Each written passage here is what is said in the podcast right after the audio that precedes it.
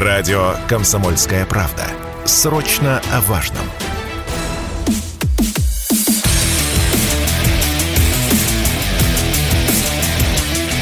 Программа с непримиримой позицией. Утренний Мардан. Всем здравствуйте! В эфире радио «Комсомольская правда». Я Сергей Мардан. Ну что я вам могу сказать? Последние дни наступают. Ютуб-канал товарища Гоблина Дмитрия Пучкова вчера удалили. Это стало удивительным образом информационного повода. Значит, когда а, просто грохнули все ютуб-каналы Соловьева а, и также ряда других а, людей, которые на Соловьев Лайф работали, это никого не удивило, когда у Сергея Мардана ютуб последовательно убивал несколько аккаунтов. Это тоже всем пофигу. А тут даже Дмитрий Антонович Медведев, ну или специально обученный человек, который ВКонтакте изображает Медведева, даже написал в комментариях, мол, мы за тебя отомстим. Вы в себе, что ли? Вот пиарщики корпоративные, вы в себе? Я, конечно, понимаю, что это, в общем, не о чем вам говорить. Вот, то есть вам вчера не о чем было говорить. После того, как хохлы обстреливали похороны, вам не о чем было говорить, кроме как о том, что заблокировали ютуб-канал Гоблина. Серьезно? Система ценностей не работает. Не-не, я сейчас не про мораль и не про этику. Плевать на мораль и на этику, на вашу, по крайней мере. Вы разучились работать? Вы забыли, что такое информационные приоритеты? Извините, это я тут не выключил звук у себя на компьютере. Забанили аккаунт, заведи новый. Как это сделал? Около трех месяцев назад Сергей Мардан. Ну и, соответственно, к чему я? Подпишитесь на ютуб-канал Мардан два точка ноль, пока его не забанили. Пользуйтесь благами технической цивилизации. Ну, а я, собственно, начну с главной новости. Александр Матюшин, военный корреспондент, с нами на связи. На связи. Александр, доброе утро. Доброе.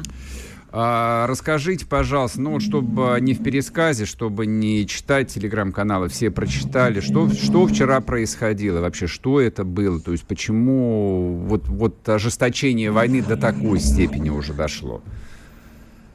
А, но вчера а, была агония украинского режима, попытка целенаправленно уничтожить а, высшее военное политическое руководство Донецкой Народной Республики, потому что все прекрасно знали, что они придут проститься с Ольгой Корсой. Вот. И поэтому били целенаправленно туда, где должно было быть высшее военное, военное и политическое руководство республики. К счастью, этого не произошло. То есть есть украинское слово «сумятица». Да? Вот mm-hmm. Не получилось снести сумятицу, приостановить наше вот успешное наступление. Ведь, напомню, вчера были заняты нами Пески. Вот. Там идет сейчас зачистка и разминирование. А бойцы ЧВК «Вагнера» зашли на, по крайней мере, по сообщениям, да, зашли в Артемовск, вот, и ведут бои уже на ближайших улицах, в том числе и на улице Патриса Лумумбы. Также продолжается наше успешное наступление в Маринке, вот, в Красногоровке, прорвана оборона. Наши войска успешно продвигаются на соединение с войсками, которые заняли Константиновскую трассу. То есть, получается, в скором времени, я уверен, в течение месяца мы, Донецк уже забудет о, о том, что такое обстрелы. Если будут обстрелы, то только с пресловутых хаймерсов, которые, в принципе, уже наш ПВО российская, по крайней мере, научилась сбивать. А сколько вчера погибло людей? Ну вот помимо тех кадров, а... которые, ну, они заполонили вчера все социальные сети, то есть шла бабушка с внучкой, вот, и погибли они, да, как бы это там, это трагически, там, это трагедия, там, я понимаю, а сколько всего людей вот пострадало? А, ну, погибло, по моей, по, по моей информации, погибло двое.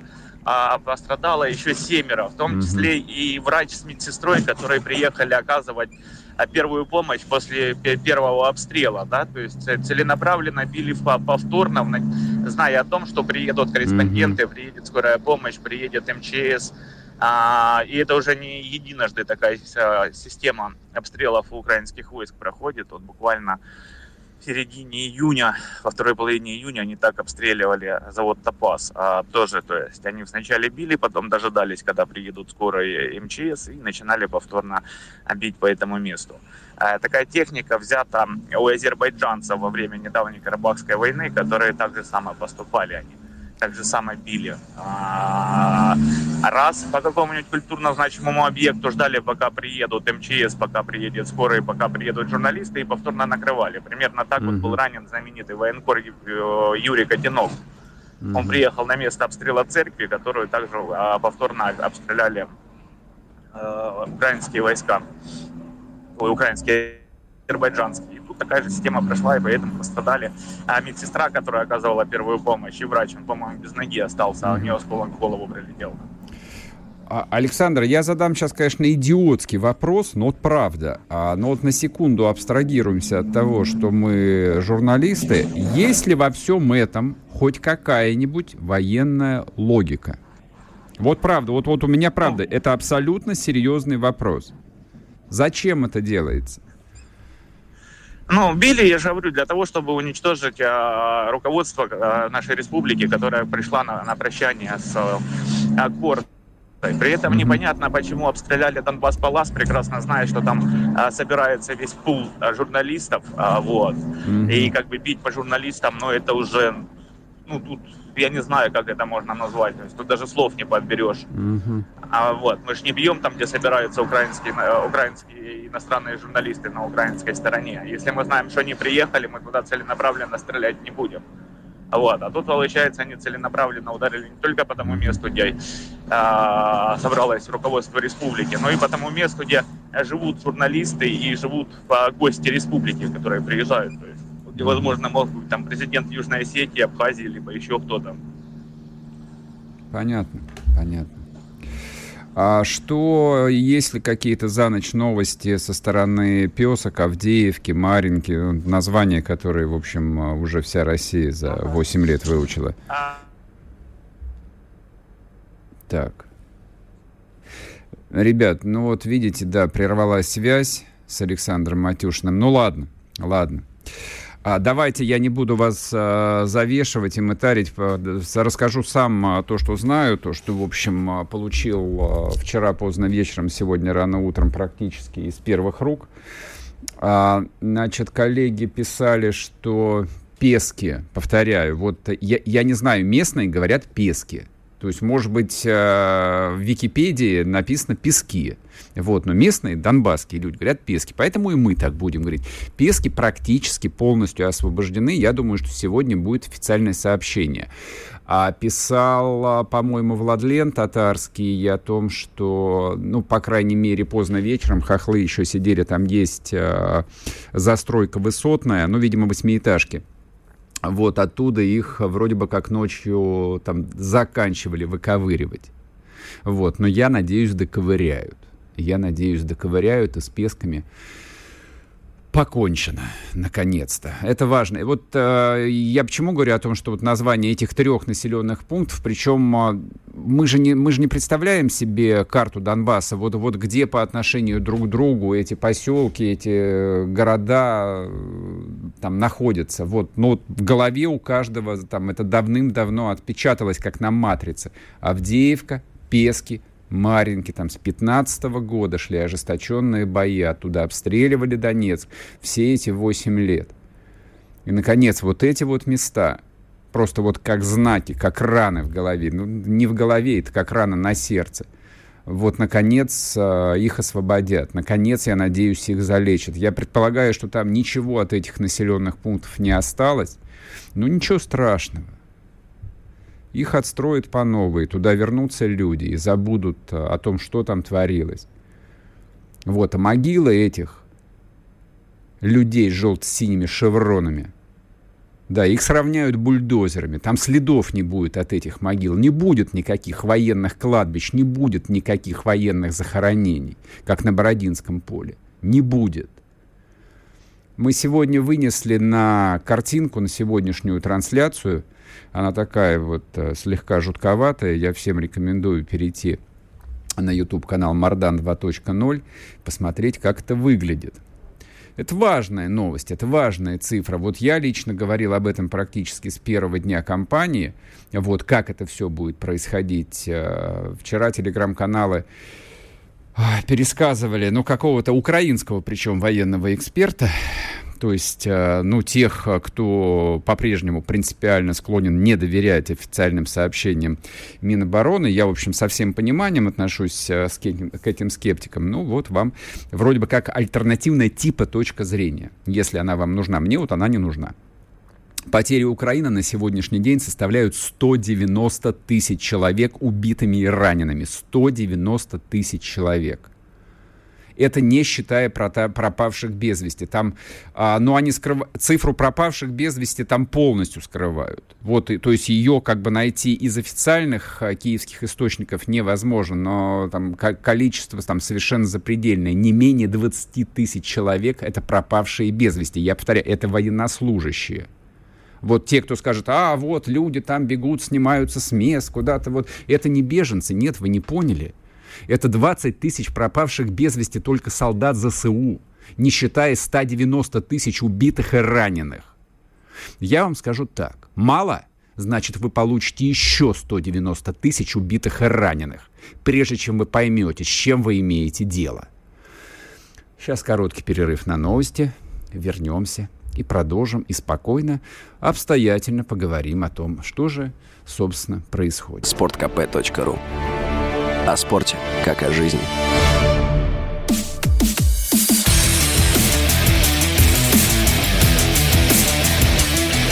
Программа с непримиримой позицией.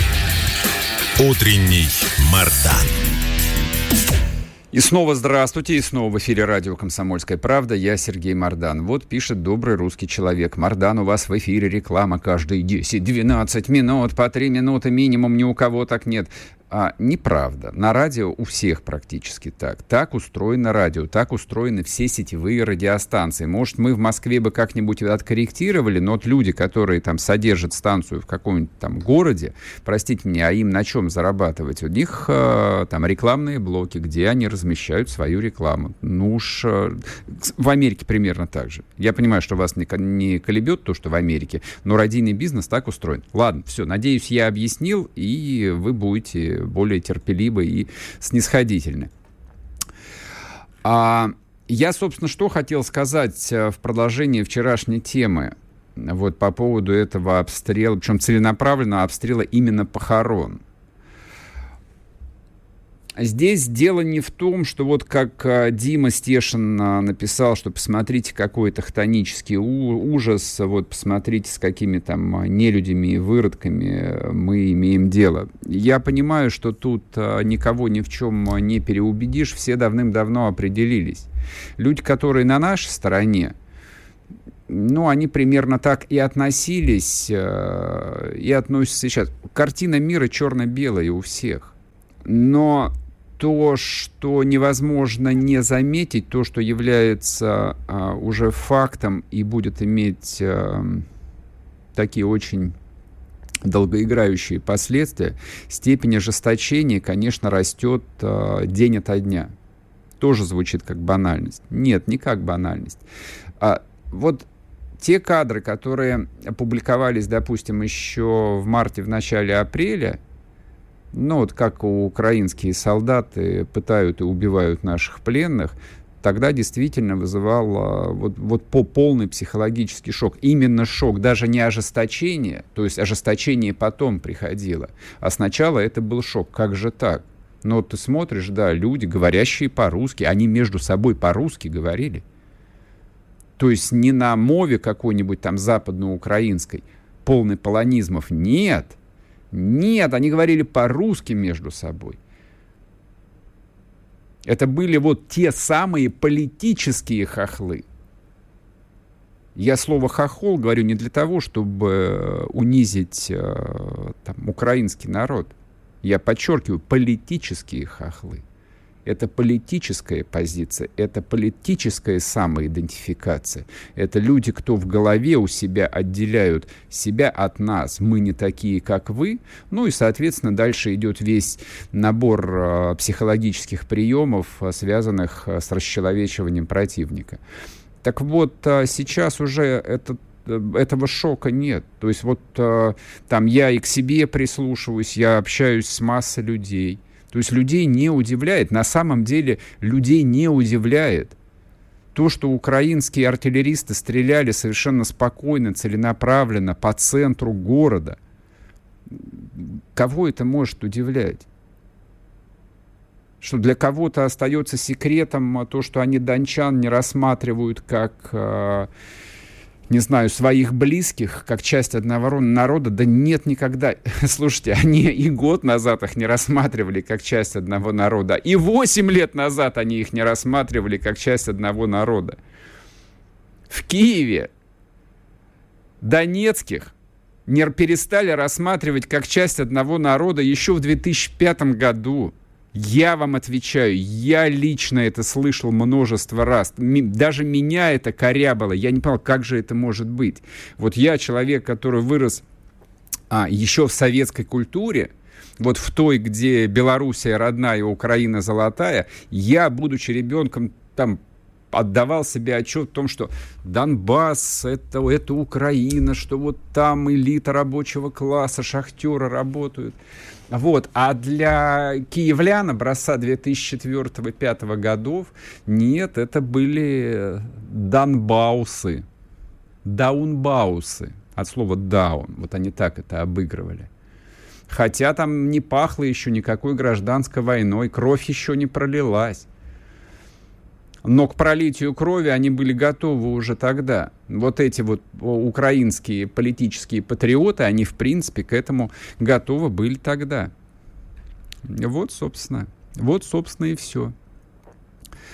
А, и вот эта вот степень расчеловечивания взаимного, которая происходит категорически не по этническому а, признаку и даже не по факту наличия паспорта, ну, даже Amnesty International не в состоянии это замолчать.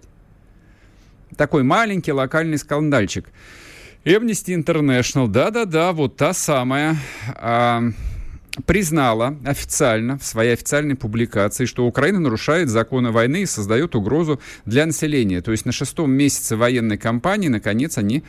это признали. Правозащитники проверили двадцать девять школ на юго-востоке Украины, в двадцати двух из которых размещался либо личный состав ВСУ, либо украинская военная техника. Внимание! Услышьте, это то, о чем мы говорили каждый день, вообще каждый день.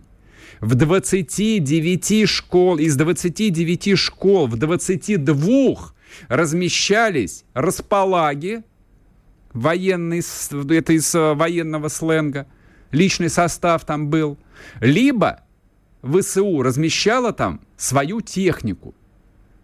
Задайте вопрос, зачем? В чем проблема? Зачем они использовали школы? Что, то есть, не знаю, в каком-то населенном пункте, ну, я не знаю, в условном Лисичанске негде было располагу сделать? Ну, потому что в первые месяцы войны совершенно очевидно, зачем это делалось.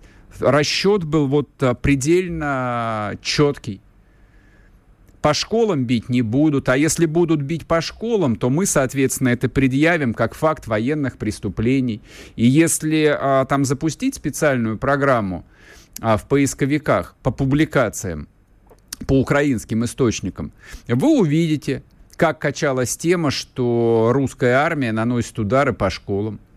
Да, они ее отыграли по полной. Но знаете ведь как? Все тайное однажды становится явным. Так устроен мир. И вот сейчас вдруг впервые такой тоненький писклявый голосочек прозвучал. Но он не тоненький, он не писклявый. Организация на самом деле достаточно авторитетная, с большим медийным весом. Много публикаций, много будет репостов.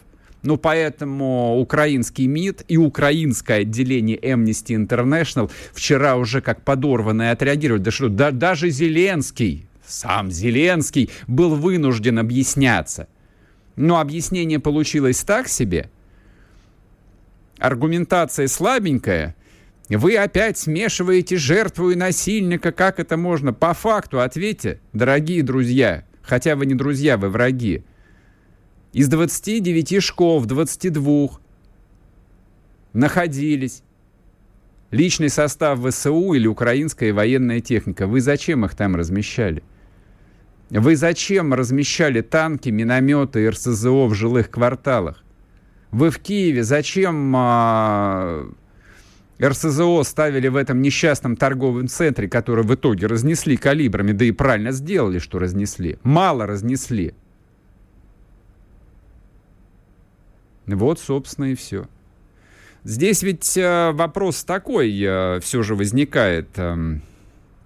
Это не в плане надежды, что, в общем, как-то оно там будет, начнет меняться общественное мнение. Хотя общественное мнение вещь такая, довольно подвижная, конечно, оно начнет меняться. Но лично у меня интерес сугубо исследовательский. А интересно, а вот как быстро, сколько еще потребуется времени, по крайней мере, части европейцев или американцев, ну, тех, кого принято называть леваками, вот, которые вот в себе там собирают всю всемирную скорбь и сочувствие там к неграм, к индейцам, к аборигенам Австралии. Ну, то есть в Европе много таких людей, которые вот-вот профессионально сопереживают всем несчастным.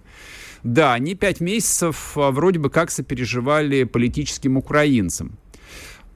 Масса свидетельств того, что люди подустали сопереживать украинцам, но это объективный процесс. Люди вообще как бы там психологически быстро устают, плюс соседство с беженцами, это ну, такая история, в общем, хлопотная очень.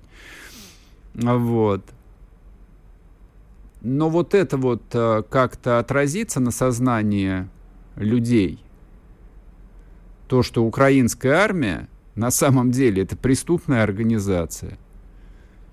Украинские генералы, вот я произношу эту фразу, украинские генералы, мне с одной стороны смешно, вот, потому что, ну, вот в силу моего там великодержавного шовинизма у меня это не укладывается в голове.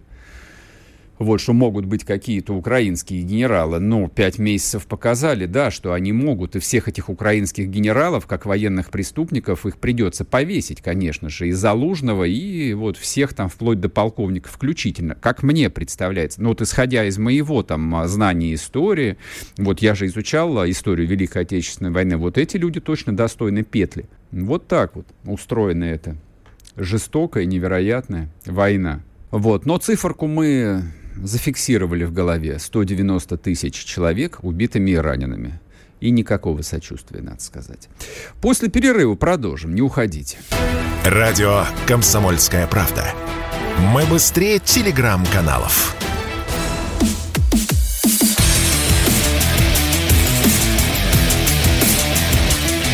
Программа с непримиримой позицией. Утренний Мардан. И снова здравствуйте, и снова в эфире радио «Комсомольская правда». Я Сергей Мардан. Напоминаю, идет трансляция на незабаненном пока что YouTube-канале «Мардан два точка ноль». Пользуйтесь такой возможностью, подписывайтесь, нажимайте кнопку «Нравится». Ну, идет трансляция в телеграм-канале «Мардан», то же самое, подписывайтесь. К нам присоединяется Михаил Нуфриенко, военный эксперт. Михаил Борисович, здрасте. Доброе утро. А знаете, с чего начнем? Не знаете, наверное. А, не на... знаю, конечно. Да, вчера телеграм-каналы а, разгоняли, ну, пересказывали вот эту вот телегу, которая почему-то появилась а, в украинских пабликах. Вот, и тут тоже отдельный вопрос, почему она появилась. Вот про эти сто девяносто тысяч потерь. Вот. А как вы оцениваете эту цифру? И плюс там еще двадцать тысяч пропавших без вести. Достоверно, недостоверно? Откуда такая большая цифра? Может быть, она заниженная? Вот что думаете? Ну, я не знаю. Они о своих потерях вообще а говорят? О своих? Наших? Нет, нет, наших уже миллион, наверное, они убили. Нет, о своих. О своих сто девяносто тысяч, двадцать тысяч пропавших без вести. Ну, понимаете, цифра звучит достаточно правдоподобно. сто девяносто, простите, том, я что... перебью, это погибших и раненых, естественно. Да. Цифра звучит правдоподобно, ее можно говорить, можно говорить о том, что она занижена. Почему можно говорить, что она занижена? Потому что ну, до начала военных действий численность всех подразделений силовых, имея в виду не только армию, но и эс бэ у, и пограничников, и вот эти все парамилитарные формирования, которые были в каждой области, вот, нацкорпуса Азов, Схидный mm-hmm. корпус и так далее и тому подобное, оценивались в шестьсот тысяч человек. Угу. Считали мы не раз, достаточно подробно, вот шестьсот тысяч штыков. После этого началось формирование территориальной обороны в прошлом году.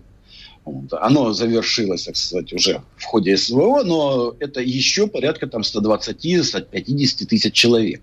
Плюс всеобщая мобилизация, которая объявлена была сразу же. Проводилась она, конечно, через одно известное всем место, но тем не менее...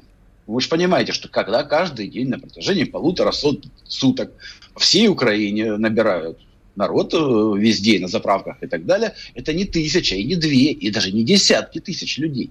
Угу. Это не одна сотня тысяч. Плюс заявленные цели увеличения армии, численности вооруженных сил, с имевшихся там двухсот пятидесяти двух тысяч до семисот тысяч. То есть, грубо говоря, еще плюс четыреста пятьдесят тысяч. Угу. То есть счет идет на сотни тысяч постоянно. И когда говорится, что вот потери, ну, грубо говоря, там двести десять тысяч убитыми, ранеными, пропавшими без вести, опять же, можно считать, что цифры как-то коррелируют друг с другом. Причем при этом Залужный постоянно говорит о недостатке, нехватке вооруженных сил, личного состава и так далее. Я прекрасно понимаю, что, допустим, в докладах Коношенкова, когда он говорит о том, что после ракетного удара по тому или иному объекту там уничтожено двести, триста, четыреста боевиков, пятьдесят три боевика, это оценочные цифры, потому что, mm-hmm. понятно, никто не разбирал ну, завал, конечно, и да. никакая там ракета не висит. Это именно оценка данных разведок, которые там усреднены, но, может быть, они и меньше, может быть, они даже в разы меньше. Но суть в том, что ежедневно теряя там сотни людей убитыми, ранеными, контуженными, пропавшими, без вести, это действительно уже речь идет там, о ста пятидесяти - двухстах тысячах. И потери на фронте, ну, по интенсивности артиллерийского ракетного огня тоже ж можно судить. Да, не каждый снаряд убивает противника. Вот суть в том, что действительно не каждый снаряд. Но вы оцените, что ежедневно по разным оценкам, ну вот когда речь шла о Песках, то те, кто там выжил, говорили, шесть с половиной тысяч за сутки выпущено снарядов э, российской артиллерии. Это противник оценивал. Mm-hmm. Понятно, что там потери составляют сотни людей.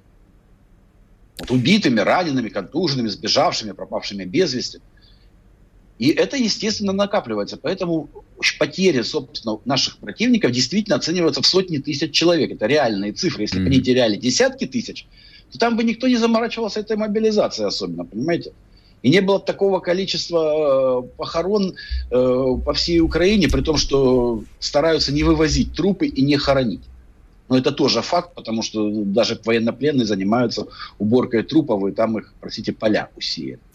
У меня, тут... у меня вот какой вопрос. То есть вот последние десятилетия а, мы жили в такой странной европейской парадигме о том, что вот невероятная ценность человеческой жизни, о том, что современное западное общество, а мы себя рассматривали как западное общество, а, очень чувствительно к потерям, и современная война вот может быть только дистанционной, и там если...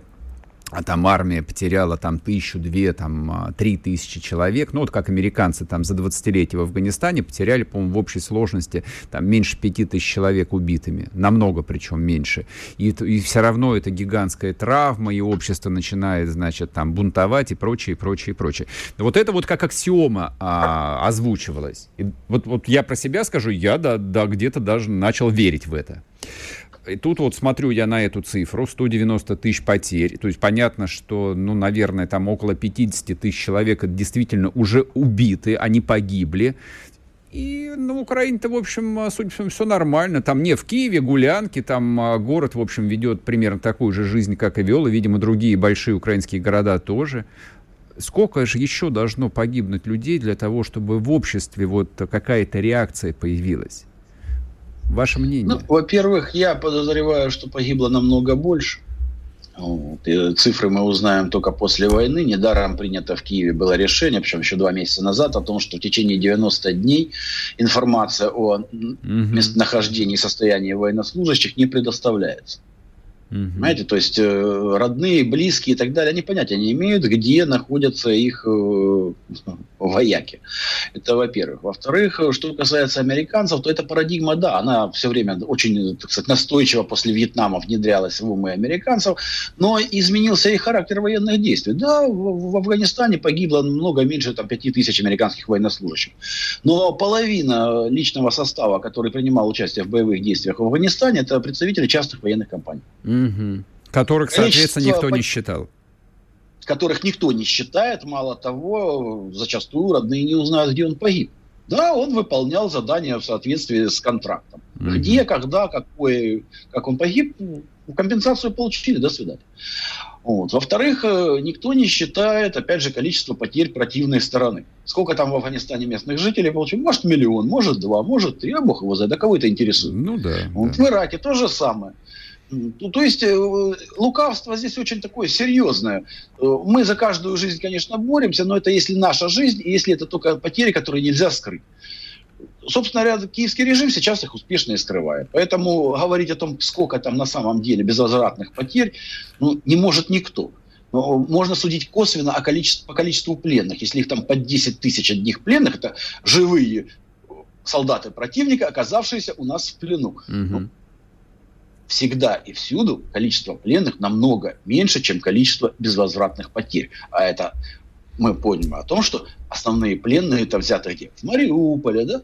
Взяты там во время проведения там Лисичанско-Северодонецкой операции. Но ко всему этому мы ж, у нас участок фронта был две с половиной тысячи километров, и бои шли везде, и ракетные mm-hmm. удары наносятся повсюду, и количество жертв намного больше. Да, и при том, что массовых сдач в плен-то не было. Я просил да, передать. Массовых сдач в плен не было. Ну, скажем, вот в Северодонецко-Лисичанской операции, сколько бы там ни говорили о массовых сдачах в mm-hmm. плен, сотни, сотни, я информацию проходила, но самая крупная сдача в плен была сорок один человек.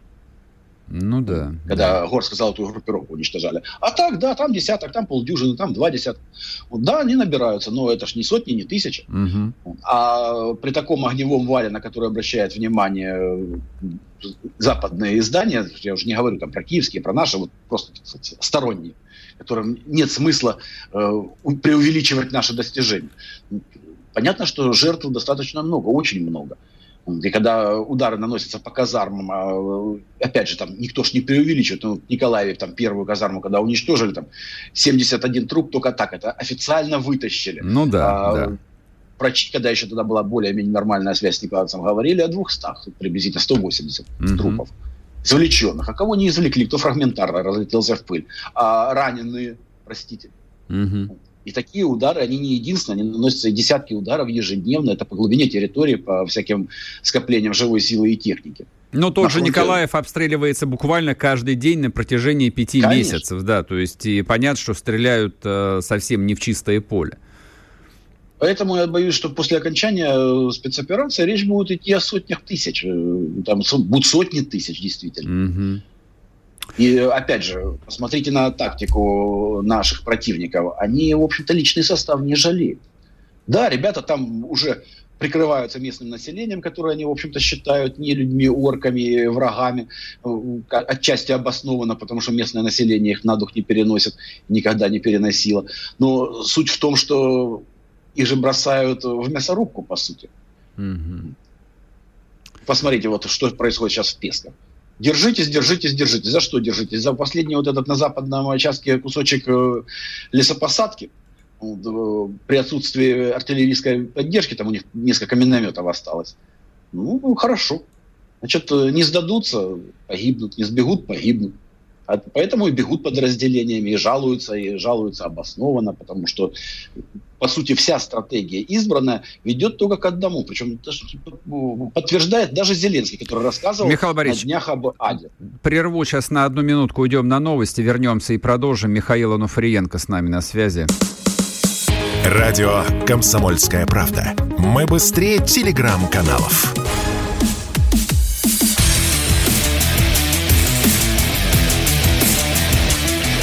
Программа с непримиримой позицией. Утренний Мардан.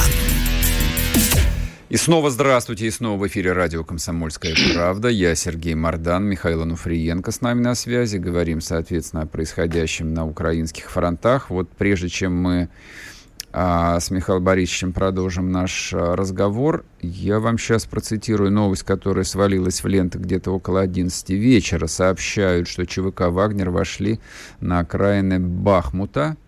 Он же город Артемовск. Вам какой больше нравится? Не знаю. Мне нравится Бахмут, честно говоря. Вот. Так что, в общем-то, еще Арестовичу, да, придется, в общем, готовить речугу, как он будет объяснять. Он же ведь обещал, что больше ни один крупный населенный пункт ВСУ не оставит. Это после Лисичанска, по-моему, Люся рассказывала. Михаил Борисович, вот о чем хотел с вами еще поговорить. История с внезапным исчезновением всей артиллерии из района Песок и Авдеевки. Она ведь такая довольно странная. А, там, в течение пяти с лишним месяцев а, мы говорили о том, что это вот совершенно там неприступный укрепрайон, а, забетонированный, а, огромное количество техники, боеприпасов. Поэтому вот там пять месяцев они держали оборону. И вдруг что-то происходит. Пески, по сути, уже взяты. А, бои, там Авдеевка охватывается. А, вчера... Владислав Шурыгин в телеграм-канале «Рамзай» написал о том, что, судя по всему, они действительно собирают где-то ударный кулак, чтобы нанести таки, скажем так, попробовать провести контрнаступление хотя бы в одном месте. Что вы думаете по этому поводу? Ну, я думаю, что это слухи несколько преувеличены, хотя, да, действительно, очень настойчиво говорилось о том, что артиллерию из Песок вывели в Херсонскую область для организации наступления и так далее и тому подобное. Ну, я думаю, что это неправда. По двум причинам. Ну, во-первых, убирать из Песок, где, в общем-то, боестолкновения продолжались все восемь лет, убирать артиллерию из поселка, за который все, все более ожесточенные бои шли, а они на самом деле с каждым, вот весь последний месяц только нарастало, нарастало и нарастало. Авдеевка – это вообще крупнейший укрепрайон, но нет смысла повторять, давно известно всем, промзона, в которой может находиться эта артиллерия. Я думаю, что на самом деле проблема была в другом. То есть, опять же, все эти месяцы продолжалось ракетно-артиллерийские удары по этим позициям. Рано или поздно заканчиваются возможности замены выходящего из строя артиллерийского вооружения противника новыми образцами. То есть, скорее произошло не выведение оттуда имеющихся вооружений, а отсутствие подвоза новых. Mm-hmm. Uh-huh. Которые отправляли как раз на Херсонское направление, где готовилось все это время наступление, которое, кстати, до сих пор офис президента Зеленского требует от Залужного. В данном случае не будем касаться там реальности этого наступления. Я думаю, что оно все-таки состоится в каком-то виде, но состоится. Пусть провальным, но будет. Выхода просто у них нет, политического выхода. Что касается Песок и Авдеевки, то, понимаете, есть конечное количество артиллерии у противника. У всех есть, и у нас тоже есть. Но у нас все-таки запасы, готовившиеся к войне с значительно более серьезным противником. И эти запасы, по большому счету, для войны на Украине можно назвать неизмеримыми, mm-hmm. нескончаемыми. Плюс у нас есть производство военной техники, которая хватало и на наши нужды, и на перевооружение армии. Представьте себе, за двадцать лет перевооружить армию новым вооружением на более чем на семьдесят процентов. Какие объемы вооружений. Плюс на продажу на экспорт. Украина ничего не производит. Ни гаубицы, ни танки она не делает. Угу. Поставки с Запада, вы сами видите объемы этих поставок. Да, поставляются десятки и десятки. Да, Польша поставила там двести тридцать два танка. То есть, суммарно вы можете оценить объем поставок бронетехники там, в пятьсот единиц. Вместе с, с артиллерийскими орудиями, включая их. Но выбиваются-то... Ну, я могу так сказать, даже если бы ни одну единицу техники российские войска за это время не уничтожили, пятьсот единиц техники Украина потеряла просто в результате технических поломок, потому что старая советская, более тридцати лет, по сорок-пятьдесят лет служащее оборудование выходит из строя. Далеко не все можно отремонтировать. Стволы изнашиваются. Это все объективные факты. Ну, скажем, Германия во время Курской битвы потеряла больше танков из-за поломок, а вовсе не из-за того, уничтожено артиллерийскими или ну, советскими войсками. Многие даже не ходили леопарды и тигры до фронта. Это объективный факт. Здесь происходит то же самое, тем более, что воюют на очень старой технике. Западной техники мало. Те танки, которые поставляла Польша, простите, это не новые танки. Это все те же танки, которым десятки и десятки лет. Поэтому действительно проблема есть. И проблема заключается в том, что не хватает нечем заменять. Mm-hmm, mm-hmm. Наши уничтожают технику, она выходит из строя. Кроме этого, выходят из строя стволы. В результате их становится меньше. Тем более, как раз Пески, в отличие от Авдеевки, не имеют подобных там промзоны, да, не имеют заглубленных укрытий. Да, что-то было сделано, очень много бетонных укреплений, но это поверхностные, понимаешь, одноуровневые укрепления. Mm-hmm. Это не линия Маннергейма, которую там выстраивали на три уровня вглубь. Это не наши батареи, которые вот, как батарея Драпушка, которая прикрывала Балаклаву, и бог знает, сколько месяцев еще сопротивлялась, там чуть ли не год в полном окружении воевала. Строили иначе. Вот эти ребята, они даже когда строили собственные оборонительные укрепрайоны, они все равно ориентировались не на то, чтобы создать неприступную линию обороны, а на то, чтобы что-то украсть. То есть вот мы сделали один уровень, там, бетонными полублоками и всем прочим перекрыли это, и мы считаем, что это нормально. Хотя за восемь лет можно было там закопаться на три этажа вглубь. Они этого не делали. Ну, не будем касаться коррупционной составляющей. Суть в том, что массированные ракетно-артиллерийские удары по Пескам, которые находили, проводились в течение пяти последних месяцев, дают качественный результат. Mm-hmm. И это происходит, вот этот огневой вал, он же, собственно говоря, так и происходит. Вот шахту Бутовскую взяли в Авдеевке. Ее не штурмовали в лоб. То есть об этом говорят те же военкоры, бойцы, которые там уже давали интервью по ним. В результате массированного ракетно-артиллерийского огня противник оставил позиции. На них зашли. Это минимизирует потери нашего личного состава, но да, затрудняет, то есть замедляет продвижение, потому что бьют до тех пор, пока не сломают. Вот обратите внимание, на север перестали атаковать. Вот его не, не берут. Где-то недели три назад все успокоилось. И продолжают перемалывать имеющееся вооружение, ту же самую артиллерию противника, используя те же господствующие высоты из Григорьев. Вот, подавляют на тех высотах, которые еще вокруг Северска остались. Вот. И никто никуда не спешит. В результате оказалось, что дрогнул противник в первую очередь в Солидаре и Артемовске. Вот сейчас бои идут в Артемовске на улице Патриса Лумумба. Это, mm-hmm. кстати, восточная дорога, окраина Артемовска. Но уже бои идут, вот, собственно, в городской застройке, в городской зоне.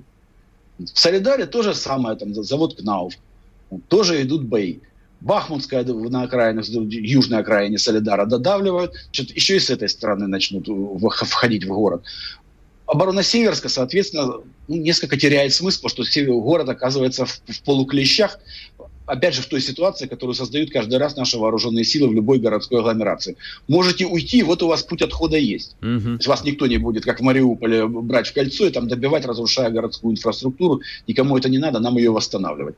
Ну и мирных жителей надо пожалеть все-таки. Поэтому вот удирайте, черт с вами. Ну, опять же, когда дрогнут, тогда уйдут. Бои в Артемовске означают, что бессмысленным встает, становится защита Зайцева, защита Кадема, за которую сейчас идут бои. То есть как только начнется действительно серьезные бои в самом Бахмуте, вот эта часть обороны рухнет, они уйдут. То же самое происходит в Авдеевке. Ну, есть конечное количество стволов, которые способны вести огонь. Mm-hmm. И тут надо еще понимать, что после того, как, помните, два месяца назад начались массированные обстрелы Донецка, которые превысили там любые обстрелы четырнадцатого, пятнадцатого года, когда я там был. Вот, мало того, тогда еще по центру Донецка никто не стрелял. Mm-hmm. Там совершенно спокойно миссия ОБСЕ работала. То есть центр города был, в общем-то, безопасен. Туда прилетало там раз в несколько месяцев.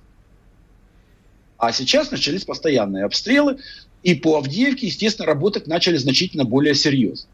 Причем здесь нужно понимать еще и тот факт, что более серьезно это не просто увеличение количества ударов, это контрбатарейная борьба. То есть было кратно увеличено количество беспилотников, разведчиков, радаров контрбатарейной борьбы. То есть э, возросла точность ударов по объектам, которые наносили удары из Авдеевки по Донецку. И поэтому выбывание ствольной реактивной артиллерии вот в Авдеевском укрепрайоне действительно резко пошло на убыль. А снабжение этой группировок требует... Простите, откуда-то эти стволы забирать? Откуда mm-hmm. их забирать? когда мы готовили большое наступление на Херсон. И вот заявления Зеленского сейчас, послед... вот несколько последних заявлений, они очень характерны. Во-первых, он признал, что в Песках и в Авдеевке ад, что российская артиллерия и, в общем, превосходит Россия и в артиллерии, и в живой силе. За живую силу отдельное спасибо, потому что мы знаем, что кратно наших там, по численности войск меньше, чем противника. Ну а в артиллерии действительно это признают все, вот, начиная с боев за Северодонецк, и западные аналитики, Институт изучения войны, и британская эм и шесть, ну, Киев, само собой, mm-hmm. что да, можно говорить, спорить шесть, восемь, в десять раз, но это действительно многократное превышение. И оно дает результаты. Херсонское наступление, это ж не просто слова там Люсеньки, подполковника Арестовича, всех Михаил прочих Борисович, сейчас уже мы идем к финалу. Да. Да, да. Им, а... да, им было нужно это наступление, оно и сейчас им нужно. Им нужно продемонстрировать, что им не зря понял, дают эти... Понял.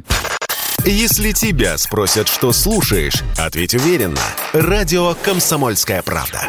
Ведь Радио КП – это самая топовая информация о потребительском рынке, инвестициях и экономических трендах.